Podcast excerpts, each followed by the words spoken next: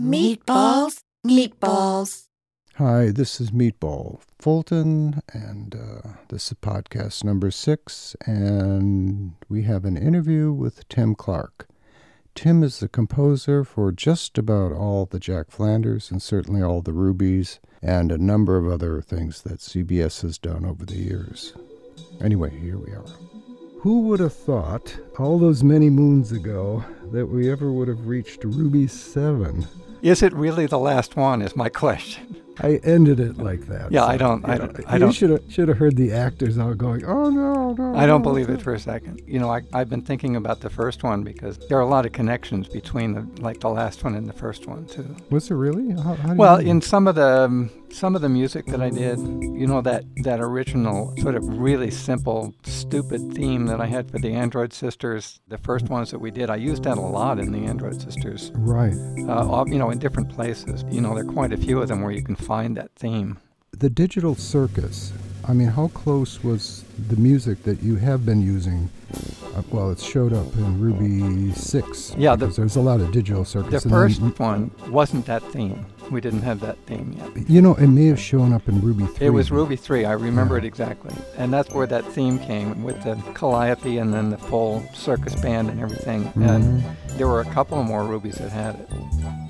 There's a couple of things I was thinking of that I seem to do a lot over the Rubies. One is whenever there is an angel character of any kind or other, I always seem to have the same kind of music, which is that sort of laid back, sexy kind of music. Remember in the in the first one there was hubba hubba trees and we had Right. we had that sort of soft kind of stuff that would come in with the vocoder. Yeah. And I pretty much used that kind of stuff all the way through whenever there was one of those characters, and in all of them.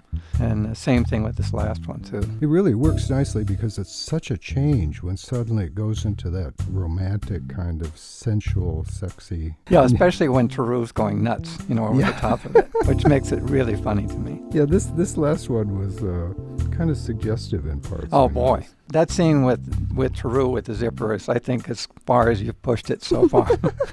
yeah, whoever played um, Angel this time was great. I mean, she was really good. Oh, she was cute as can be too. Was she ever? Haven't they all been though? Pretty much all the, the people that have played the angel characters haven't they all been pretty pretty attractive? I mean, I Oh, remember you telling. all of them been, been stunning. That's what I thought.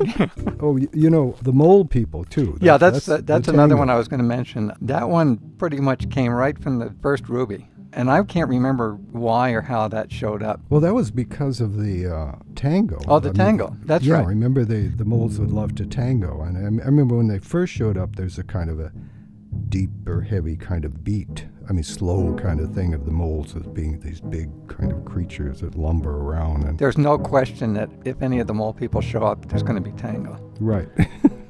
I love this one, especially that part in the cave where you can sort of hear it above them Oh, right, through the right. ballroom, and then they break through and it Yeah. turns into.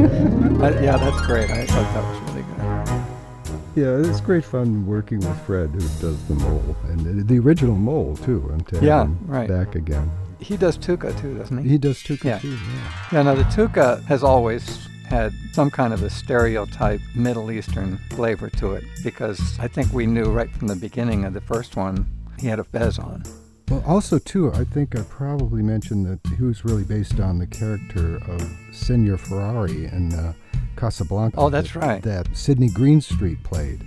And I remember telling Fred, you know, that that's really what the character is based on, that with the fez and and just his sort of attitude.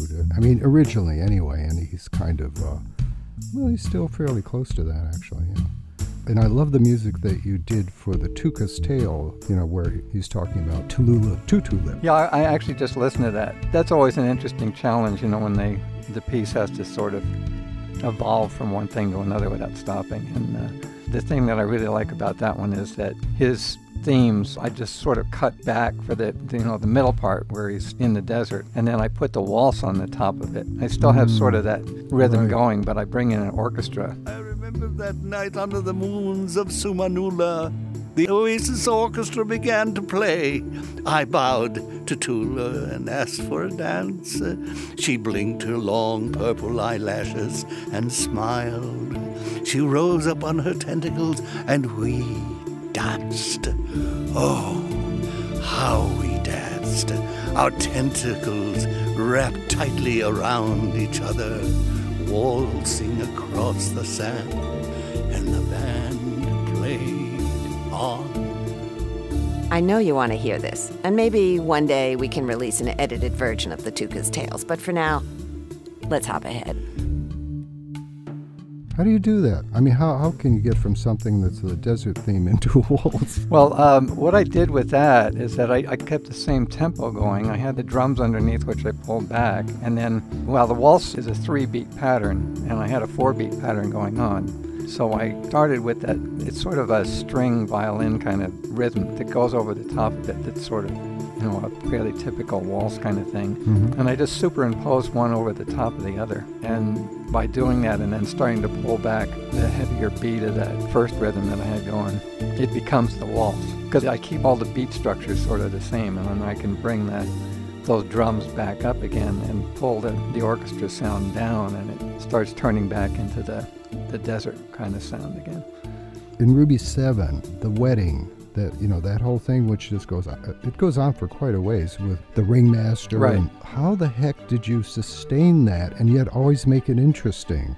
That was really fun. Actually that scene the whole wedding and the the wedding um, ceremony itself you know with the vows and everything which just breaks me up every time i hear it. I mean it just breaks me up. So what i did you know i started i had the digital circus music which was sort of necessary and that started it with that calliope kind of sound. And mm-hmm. the basic digital circus orchestra, which is um, it's like a circus band. It's trombones and trumpets and snare drum and timpani, cymbals, that kind of stuff. Mm-hmm. Then, of course, I got the idea, which there was no question about, that I wouldn't use like a pipe organ. I figured that I could bring the pipe organ in, and I actually play the digital circus theme there's a couple of places where I use some little quotations from the Here Comes, Here the, comes bride. the Bride. Right, yeah. Yeah, yeah. And then, of course, when Andor's introduced, I bring back the digital circus theme. When um, the ceremony is going on, I've got the pipe organ playing in the background. I played along with the ceremony and left pauses in the places where I didn't want to step on the lines and sort of played it like a church organist would play it mm-hmm, in the mm-hmm. background, but not really because it's more like, you know, an organist would do it if he was watching like a, an old time movie.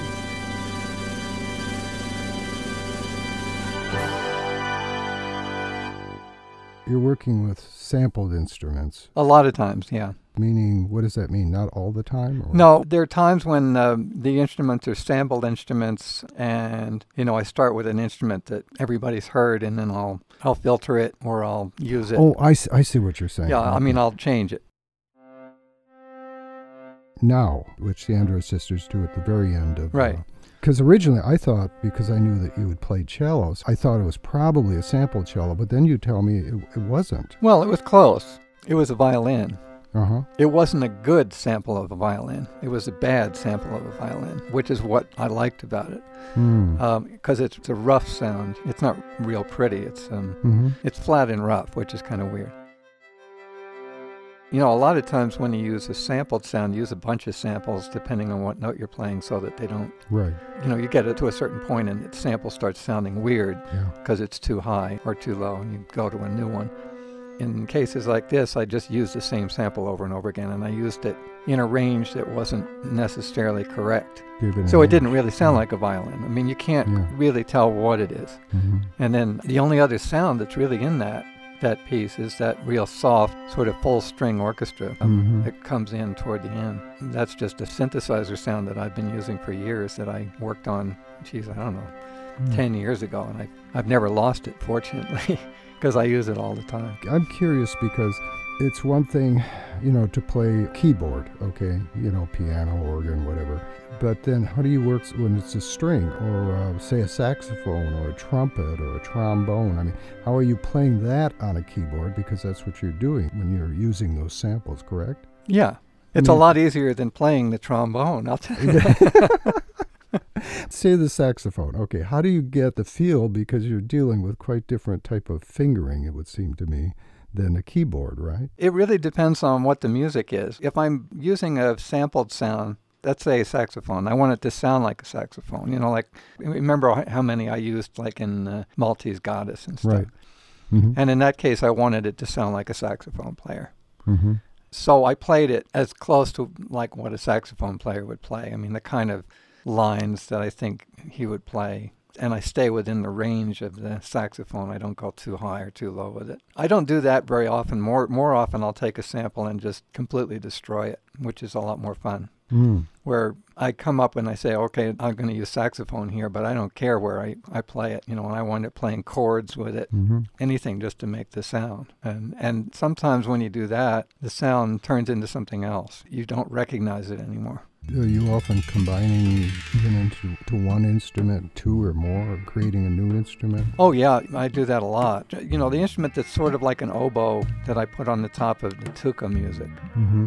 It's sort of an oboe, is Mhm. what it is. It's not really an oboe. It's um. Well, it's kind of like a shehnai. It's kind Yeah, well, I like used a um, my other computer synthesizer called Absynth for that, and you can import samples into that, which is kind of interesting, and then do all sorts of stuff to them. So I found a sort of real short oboe kind of sample. I think it was an oboe anyway, and I put it in there, and then I changed all sorts of you know, overtone series and that kind of stuff on it, and. The other really interesting thing you can do with that synthesizer that I can't do with any of the others is that I can um, shift the whole tuning of the keyboard into alternate tunings. So I actually tuned the whole keyboard and it does it instantaneously into a, a Middle Eastern tuning, which gives you Oh, some, really? some some notes of the scale which are flatter than a Western scale and sharper, and that really gave the feeling of that music that way. I've never been able to really do that before. With this one, I can, and it's really fun to screw around with that. Oh, okay, okay. I'm just trying to think if there was any other sort of interesting type things that I did for this one. Well, I know the Prophet of War, but that's more because of your coming up with something so totally different. I think the thing that made it was it doesn't start with that. It starts with sort of a Mhm. an electronic ostinato thing, which I pretty much keep going all the way through. And then I bring in the sort of stereotype kind of drums and, and bugle. And then bringing in that sort of thing that sounds like a march, but Mhm. but once in a while I break it up, you know, because I put an electric bass in there, and um, that march feeling sort of comes in and out for each Yeah. of the sections. That really worked really well. Oh yeah, it, it just changed the whole feel wonderfully. Well, I think unless you you know have any other uh, comments, what I'd like to do next, I mean next time or another time, is to do something on Jack. I think would be nice. Okay. Since there's a lot of Jack Flanders fans. Well, it might be fun depending on you know what you want to do with it to actually go back and talk about the first one. The first one we did, um, Incredible Adventures. I mean, that could be really interesting That was music you were doing for the planetarium. for the planetarium, right? Yeah. What Tim was referring to, he worked for years as composer in residence at the McLaughlin Planetarium in Toronto. And while he was there composing things for various planetarium shows, he started sending me music. And the first thing I ever used it for was The Incredible Adventures of Jack Flanders. And what he's talking about is that when he realized how I was using the music, he started composing things for the planetarium shows that he thought uh, I could use. It actually got to the point I remember where I was every time I did a planetarium show, I was actually more thinking about how I could use it later on and how it would work in this. Way. Is that right? oh yeah, I mean, I was really composing it more for you know for Jack than I was for the planetarium. That's great. And so that was an interview with uh, the composer Tim Clark. If you're interested in other things by ZBS or all the stuff that we do, check us out at zbs.org. zbs.org.